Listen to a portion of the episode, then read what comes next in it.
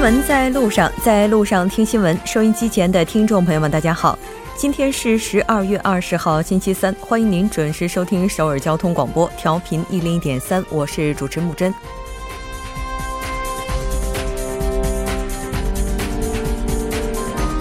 大片雪花此刻应该也给很多驾驶中的司机朋友带来了很多不便， 多个路段目前也是出现了拥堵现象。 这场大雪今天下午从韩国西海岸慢慢向东南方向移动， 首尔及京畿道地区一直到今天晚些时候才会停。 受冷空气过境影响， 今天下午到晚间， 韩国中部地区及全北地区将会出现大量降雪。 韩国气象厅也已经发布了暴雪预警， 希望大家都能够注意出行安全。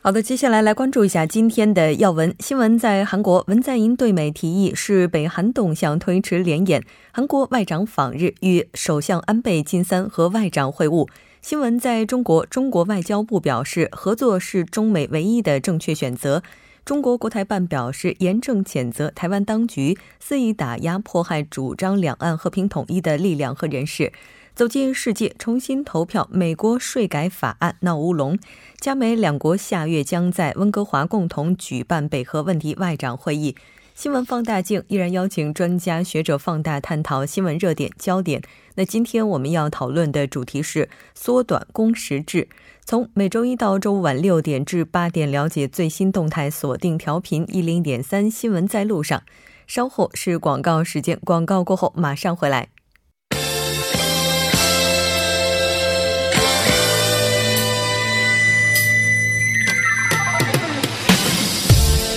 新闻在韩国带您快速了解当天主要的韩国资讯。 接下来马上连线本台特邀记者周玉涵。玉涵你好。 主播你好。 那非常高兴和玉涵一起来了解今天韩国方面的主要资讯。 第一条资讯我们来关注一下 文在寅在近日接受 美国 엔 비 씨 电视台采访的相关信息。 好的，那么十九号呢， 韩国总统文在寅呢在乘坐由江陵开往首尔的总统专列上呢， 接受了美国 엔 비 씨 电视台的采访时表示呢， 他已经向美方提出了推迟在平昌冬奥会举行期间进行的联合军演， 美方呢正在考虑之中。 他同时强调呢，这也完全取决于北韩的态度。 文在寅呢在采访中表示， 平昌冬奥会呢即将举行， 那么政府呢将努力缓解这个紧张的局 呃 紧张的局势， 那么尽量的减少韩美联合军演的 次数对北韩政权产生的这样的一个刺激。 那么文在寅呢还对北韩参加冬奥会呢持开放态度， 他说从过去的这个先例来看呢， 北韩一直都是在最后的阶段才会决定是否参加冬奥会， 那么希望通过本次的平昌冬奥会呢， 让全世界都知道韩国国民对韩半岛和平的热切渴望。 嗯，是的，没错。 因为目前韩国政府也是希望北韩能够参加明年二月份的平昌冬奥会。 那我们也来看一下美国军方对这样的一个应该说这样一个建议有什么表态。 好的，那么韩美联合司令部呢， 今天就推迟联合演军演的这个为平昌冬奥会让路的说法呢， 就表示呢， 将遵循韩美同盟关于联合演习的决定， 具体的内容呢将会在适当的时候进行公开。 那么联合司令部就强调呢， 韩美一向是 呃。 这个盟友的承诺， 那么乐见平昌冬奥会取得成功， 并予以支持。 那么如果两国是决定的推迟这个联演呢， 每年例行的这个关键决断和摇鹰演习有望推迟到明年平昌冬奥会以及冬残奥会结束之后举行。 主播。嗯，是的， 我们之前在节目当中也报道过，说 联合国大会也是要求在奥运会期间各国避免武力纷争。 那这条关注到这里，我们再来看一下 韩国外长访日的相关信息。 好的，那么据韩国外长 韩国外交部十九日消息呢， 呃， 外交部长康京和呢， 当天是在东京与日本外相河野太郎会晤， 双方呢就重申和平解决北韩核问题的共同目标， 并, 呃、并决定 继续通过外交努力， 以强有力的对北制裁和施压引导北韩重返对话。 那么外交部就介绍呢， 韩日外长商定呢， 为提高国际社会对北的这样一个制裁效果， 韩日双方应紧密合作， 同时稳定管控当前局势。 主播。嗯，是的，没错。 那除了北核问题之外呢， 像我们之前也提到说慰安妇问题， 那包括韩国劳工问题、冬奥会等等方面都需要两国的协商。我们来看一下。是的，那么康清和呢还向日方简单的介绍了外长直属工作组对韩日慰安妇协议协商过程等的这样一个情况的调呃情况。那么对此呢，河野太郎在接受记者采访时就表示呢，切实执行二零一五年十二月韩日谈妥的这个呃慰安妇协议尤为重要。那么预计呢，工作组是将于二十七日发布调查结果。而日本外相的此番话呢，被认为意在强调，不管工作组发布的结果如何，韩日慰安妇协议仍需得到遵遵守。那么韩日外长呢，在会谈中还商定继续就慰安妇问题保持协商。那么日本政府两年前呢，是针对长崎市军舰岛啊申申遗时承诺建立信息中心，介绍强掳韩国劳工的这个历史事实。那么康清和呢，在会谈中也是敦促日方呢，尽早对。尽早的去兑现承诺。那么对此呢，韩日外长商定啊，将就设立信息中心等后续的措施呢进行磋商。那么在会谈上呢，康清和还邀请啊日本首相安倍晋三在二零一八年平昌冬奥会举办之际呢访问韩国。那么河野太郎呢均表示于啊将以考虑。那么原计划呢，去年在日本举行的韩中日领导人会谈呢一直被延期。那么韩日外长就此表示呢，将紧密的合作促呃促进这个会谈早日举行。主播。嗯，是的，没错。那根据了解，康清和外长也是拜会了日本首相安倍。我们来看一下双方主要谈及了哪些问题。是的，那么当天呢，康清和还拜会了日本首相安倍晋三，并转达了韩国总统文在寅希望他能够参加啊本届平昌冬奥会的这样一个意愿。康清和就表示呢，在北韩问题上呢，韩日间的紧密合作和磋商尤为重要。同时呢，以联合国安理会为中心，国际社会齐心协力对北施压和制裁呢，也非常的重要。他说呢，今年两国关系的起步并不乐观，但文在寅总统就任以后呢，与与安倍晋三频繁的沟通，扭转两国关系方向。文在寅还表示，希望安倍出席本届平昌冬奥会。那么对此呢，安倍晋三就表示，对于日本来说呢，韩国是共享战略利益利益的最重要的邻邦。那么希望妥善处理韩日关系面临的各种课题，构建面向未来的双边关系。主播，嗯，是的。我们了解到，安倍在会谈当中也是表示，两国之间确实存在很多问题，但是他希望关系能够得到改善，不要停留在过去。那这条关注到这里，我们再来看一下下一条消息。好的，下一条是韩虚拟货币交易所再遭黑客呃入侵，宣布停止交易，申请破产。嗯，那韩国法务部也是正在商讨如何管制虚拟货币。在这样的一个时机，韩国的有一家虚拟货币交易所因为黑客的入侵而申请破产。我们来看一下。是这样的，韩国虚拟货币交易所 U B I T 十九号消息呢，当天遭到了今年以来第二次的黑客入侵，决定关闭交易所，申请破产。有关部门就表示呢，本次的网络攻击呢是与北韩有关。那么 U B I T 在网站上宣布呢，交易所于当天凌晨的四点三十五分呢遭到了入侵，造成了损失呢是相当于总资产的 百分之十七。 那么 U B I T 并没有具体的透露损失的金额，但表示所有客户的虚拟货币资产价值呢将被减至原价值的 百分之七十五， 并决定停止交易，努力将客户的损失呢降到最低。那么分析本次黑客入侵所带来这个损失呢达到了一百七十亿美元。那么在韩国的虚拟货币市场呢，呃，将有 P S O M 的占据七成的市场份额。那么 U B I T 只是一个比较小的一个交易所，上一次遭到这个黑客的攻击呢是在今年的四月份。那么当时呢是在呃这个交易所呢是在攻击当中呢是失去了四千个比特币。主播，嗯，是的，没错。我们之前在节目当中也提到过，说韩国将就虚拟货币部分加以管制。那目前进展怎么样呢？是的，那么韩国政府呢是本月召集的法务部、科技信息通信部、企划财政部、金融委员会等这个主要的部门负责人呢，去研讨规范韩国虚拟货币交易的问题。那么旨在进一步的规范虚拟货币交易市场，保障互联网的金融安全。那么近年来呢，呃，比特币呢在韩国社会是逐渐走热，越来越多的民众也是参与到这个比特币的交易当中。那么但是在这个过程当中呢，投机行为过多，互联网犯罪也是增多，资金安全保障及金融市场呢是否健康发展呢，诸多问题也是凸显。那么会议呢是确定了银行今后呢是在这个虚拟货币交易过程中呢要确认个人的信息，并禁止未成年人进行呃开设账户，同时呢要尽快的保护投资人的权益，明确这个交易的透明。同时呢，将会进一步的规范虚拟货币的交易所，呃，比如说是严格履行用户的签名制度，对用户进行实名认证等。嗯，是的，没错。那当然，如果比特币市场虚拟货币它没有办法得到进一步管制或者是监管的话，可能这些货币就真的变成虚拟的了。那好的，我们再来看一下今天的最后一条消息。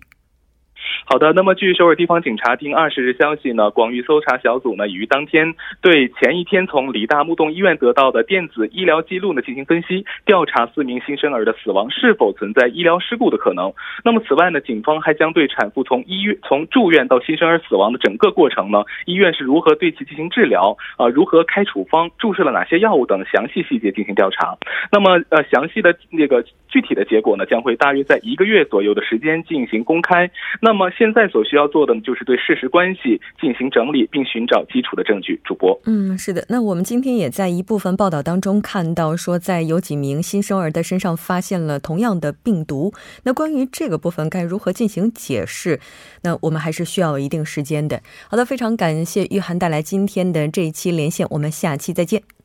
再见。那稍后将为您带来我们今天的听首尔。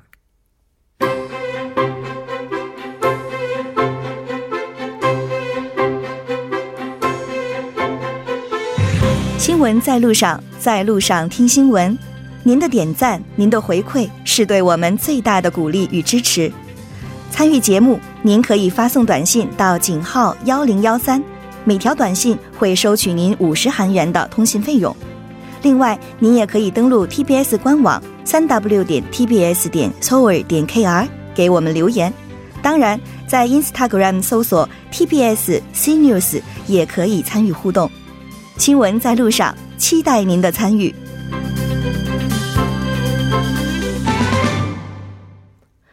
好了，欢迎回来，现在时刻是六点十三分， 这里是正在为您直播的 티비에스 E F M 调频一零点三 新闻在路上。 那接下来马上为您带来我们今天的听首尔。 首先有请栏目嘉宾金勇。金勇你好。 好，大家好，主持人好。 非常高兴和金勇一起来了解今天首尔市的消息。我觉得今天首尔市的消息最大的应该就是这场暴雪了。对。 嗯，那在一条消息跟这个是没有关系的啊。是的，但是我在这儿要插播一条气象厅的报雪的暴雪的预报。那根据气象厅最新发布的消息，在京畿道以及中青的一部分地区呢已经发布了大雪预警。在首尔的大部分地区目前我们也了解到现在呢是大雪一直在持续的下着，下班的路上可能会出现有这种冰面，所以希望大家还是要小心驾驶。那当然如果在这样的天气之下也建议， 如果您行动不便的话，尽量避免出门，因为有可能会滑倒，对吧？ 那我们来看一下今天金勇为大家带来的第一条消息是什么。嗯，好，第一条消息呢是和这个呃在首尔市区的男性和女性的平均收入有关的。呃我们都平时以前都知道，就是在首尔市不管是在首尔市啊，全国韩国范围内呃女性的平均收入呃较男性来说是少的啊，就是做同样的工作，可能男性的工资要比女性高一点。嗯，有这种现象。对，是这样的啊。其实这个比例呢，其实之前我们在以前的节目当中也有多多少少也有过介绍。对，呃据了解呢，在首尔市的啊 女性的平均收入呢只有男性收入的百分之六十三。 这个呢是在二十号呢首尔市发布的这个二零一七信认识统计当中的一个显示，就是去年截止到去年首尔市女性月平均收入是一百九十六万韩币， 然后男性的话是每个月平均是三百一十万韩币。 那据了解呢，在 O E C D 国家当中啊， 平均的女性的收入差异为是百分之十四点三。 嗯，这样的话，首尔市呢，呃呃，这个性别收入差异差异呢，会是百分之三十六点八， 还是挺高的。 嗯，还是挺高的。其实差距呢，最少的这个国家是比利时， 它的差异只有百分之三点三。 啊，这样的话应该算是基本上没有差别了。嗯，所以看男女平等不平等，有的时候并不是看女性经济活动的参与率。 而且要看一下这个男女他们收入就平均收入上的差距是不是够大。那这么看起来的话，我觉得韩国的话在这个性平等方面要走的路其实还挺远的。那除了收入的话，我们了解到还有其他的一些数据来看一下。对，刚才穆主播也提到了说有个经济活动的参与率这个数这个概念哈，其实它这个参参与率呢也呈现了一个比较大的一个差距。比如说去年的时候是女性经济活动的参与率是百分之五十三点六， 呃虽然比二零一二年的时候相比呢是提高了百分之一点四， 但是呢跟男性相比的话呢还是有一定的差距呢。因为男性的话经济活动参与率是百分之七十二点八，八。 而且调查还显示呢，韩国女性在结婚之后选择放弃原来职场的这个倾向呢还是依然很高的。呃数据显示呢，去年呃已婚女性选择正式工作之后啊正式工作的比例呢是 百分之四十四点二， 然后呢相比未婚女性呃在正式这样的工作岗位的就职是 百分之六十一点一， 低了百分之十六点九。 其实我觉得就是女性的平均收入比男性低的原因，还有一部分原因就是因为这个啊真正去 走入到工作岗位上的人数可能相对来说比男性少，我觉得这也是一个普遍低的一个原因吧。嗯，但是不管怎么样，这个数据是在不断改善的，就是不断提高的。对。 只是如果我们只是单纯的看现在这样的一个差距，可能会觉得有一点点半绝望的感觉哈。但是还是应该要看到它一直在往上走。对，那如果我们要是以这种比较乐观的心态来看的话，可以期待一下明年 二零一八年的数据哈。嗯，对。 那再来看一下下一条消息。好，下一条消息呢是和我们那个以前也经常提过的共享汽车这个概念有关。 其实这个概念其实在很长时间以前就已经出现了，呃最初呢是在 二零一三年二月份的时候， 其实已经出现了这个共享汽车的一个概念。其实现在在首尔市内，共享汽车在政府推的这样的一个有两个大公司， 呃它呢据说呢日均的使用量是 六千两百名。 这个共享汽车这个概念和之前金小编在节目当中介绍到的那个就所谓的拼车等等，这是一个概念吗？呃是差不多是一个概念，但它一个是政府推动的一个，还有一个就是属于私人企业运营的一种方式啊，就民营的 A P P。 对，民营的非 A P P。 不过呢今天呢首尔市就说了啊，说呃今后的这个共享汽车这个 呃使用的方式呢从原来的固定的方式现在改到了这个路面上，就是说你走在这个大路上，可能如果在路边就会发现有几辆车是供这个共享汽车的，如果你想用租车的话呢，你只要走到路边选中你想要的那辆车，然后去使用就可以了。 就是之前我们用这种A P P的话，可能它是有车主人的，我们只是搭便车这种感觉。对，这是两个概念了啊。这个分享汽车的话就有点 共享单车的感觉，那个车就在路边。对，是这样的。我们上去比如说进行一下操作就能够直接开着车走。嗯，对，是这样的。哇，那这应该是很舒服的。我们来看一下这具体情况怎么样。嗯，首尔市表示呢，从二十一号开始呢，在首尔市呃首尔市广场试听站八号出口两处哈，将安装这个呃设置这个共享汽车的站点。当呃到时候呢会有两辆车现在试运行，据了解到目前为止呢，共享这个汽车都是固定的，以前都是固定的 在一个建筑里或者是这个固定的一个大型的停车场，我们想要使用的话呢需要走到它那个地方，就像我们平常租车一样，我们租车的话得去那个它的租车公司，然后去 呃人就车，对，人就车。现在呢是等于就近了啊，人就车就人。然后呢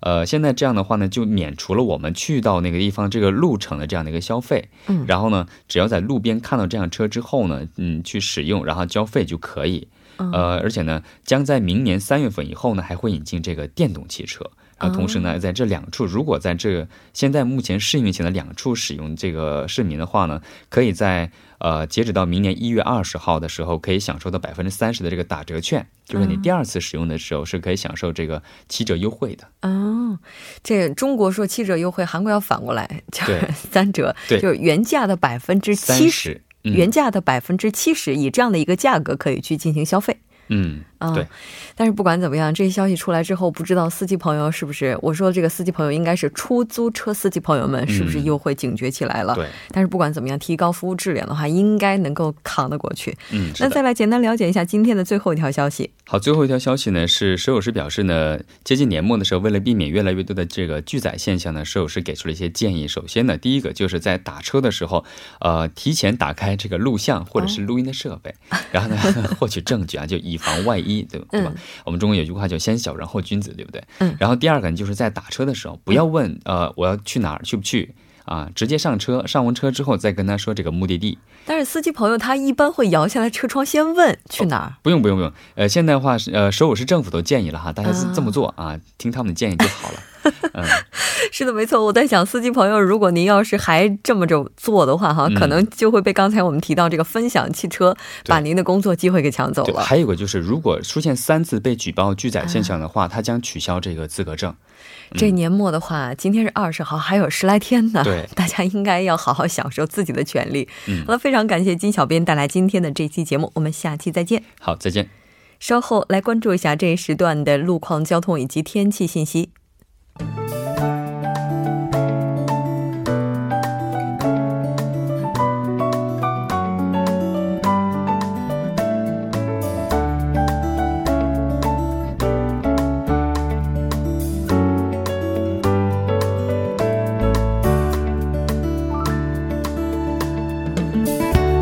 大家晚上好，今天是星期三， 这里是由程琛为大家带来这一时段的路况及天气信息。 现在是晚间六点二十二分。 首先来关注一下目前发生在路面上的交通事故。 在江边北路日山方向， 原小大桥至盘浦大桥这一路段的三车道呢，刚刚发生了车辆的追尾事故。 受事故影响，目前从圣水大桥开始， 拥堵的状况比较严重， 一直到嘉阳大桥为止呢， 都是由于行驶车辆的不断增加而交通停滞。 在相反方向， 兰芝交叉口至杨花大桥， 以及西江大桥至永东大桥， 目前也是由于晚 高峰行驶车辆的不断增多而交通拥堵。 下一则路况来自首尔外环高速公路， 日山至板桥方向， 赫宜分岔口进入交叉路的这一路段， 之前停滞在一车道上的故障车辆问题呢， 已经得到及时的解决， 路面恢复正常。 在相反方向， 赫宜分岔口、 丰潭果川都市高速化道路， 目前进出车辆在不断的增多， 路况复杂， 属于事故高发路段， 还望途经的车主们参考相应路段小 小心驾驶。 再来关注一下天气， 今天呢依然不能小觑寒潮的强大气势， 首尔以零下八点五度的寒冷气温拉开今天的序幕， 就连以暖冬著称的釜山， 今天早间的温度也一度降至到零下二点九度。 从今天下午四点开始， 新一轮的降雪开始， 一直到现在为止呢， 大片的雪花还在持续下降， 降雪的区域主要集中在韩国中部及全北地区。 在这里提醒各位听众朋友们注意防范新增 积雪和道路结冰对于交通的不利影响。 来关注未来二十四小时的首尔市城市天气预报， 今天夜间至明天凌晨， 多云转晴， 最低气温零下五度， 明天白天晴， 最高气温三度。 好的，以上就是这一时段的天气与路况信息， 我们稍后再见。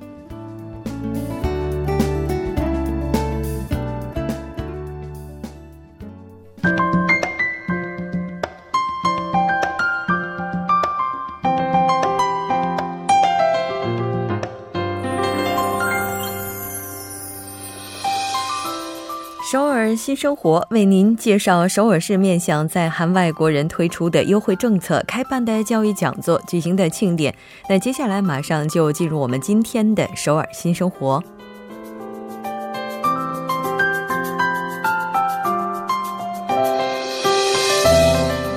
来看一下今天的第一条消息， 韩国法务部的出入境外国人政策本部 将以中国同胞为对象提供 二零一八年一季度技术教育课程。 那这次课程可以申请的人员是有一定限制呢， 您需要满足以下的资格： 已经获得同胞访问签证的， 年龄在二十五周岁以上 五十五周岁以下的外国国籍同胞。 如果您希望接受技术 技术教育的话，就可以进行申请。 申请的截止日期是到十二月二十六号星期二 中午十二点之前。 申请的具体方法是您可以登录 h t t p 冒号双斜线 三 w 点 visa 点 g o 点 k r斜线， 那进行技术教育申请就可以了。 网站的地址呢是三 w 点 visa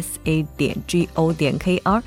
那这次一季度一共会选拔七千五百名， 一月份的时候是两千五百名， 二月份是两千五百名， 三月份依然是两千五百名。 选拔的方式将会通过公开的电算抽签方式进行， 抽签的日期是在十二月二十七号， 星期三， 希望您能够多多关注。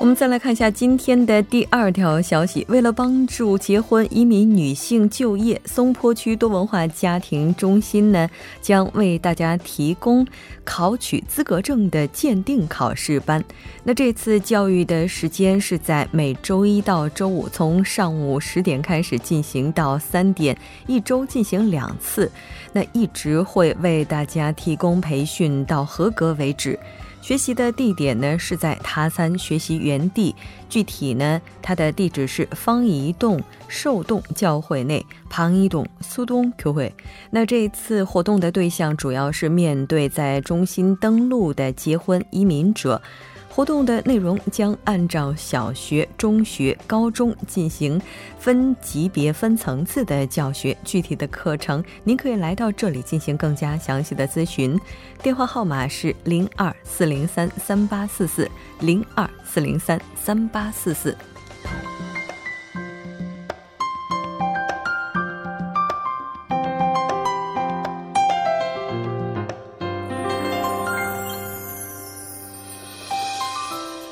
好的，再来看一下今天的最后一条消息，由多文化图书馆举办的改善多样性认知活动之演讲活动呢，将于十二月二十二号星期五从下午六点半到七点半进行。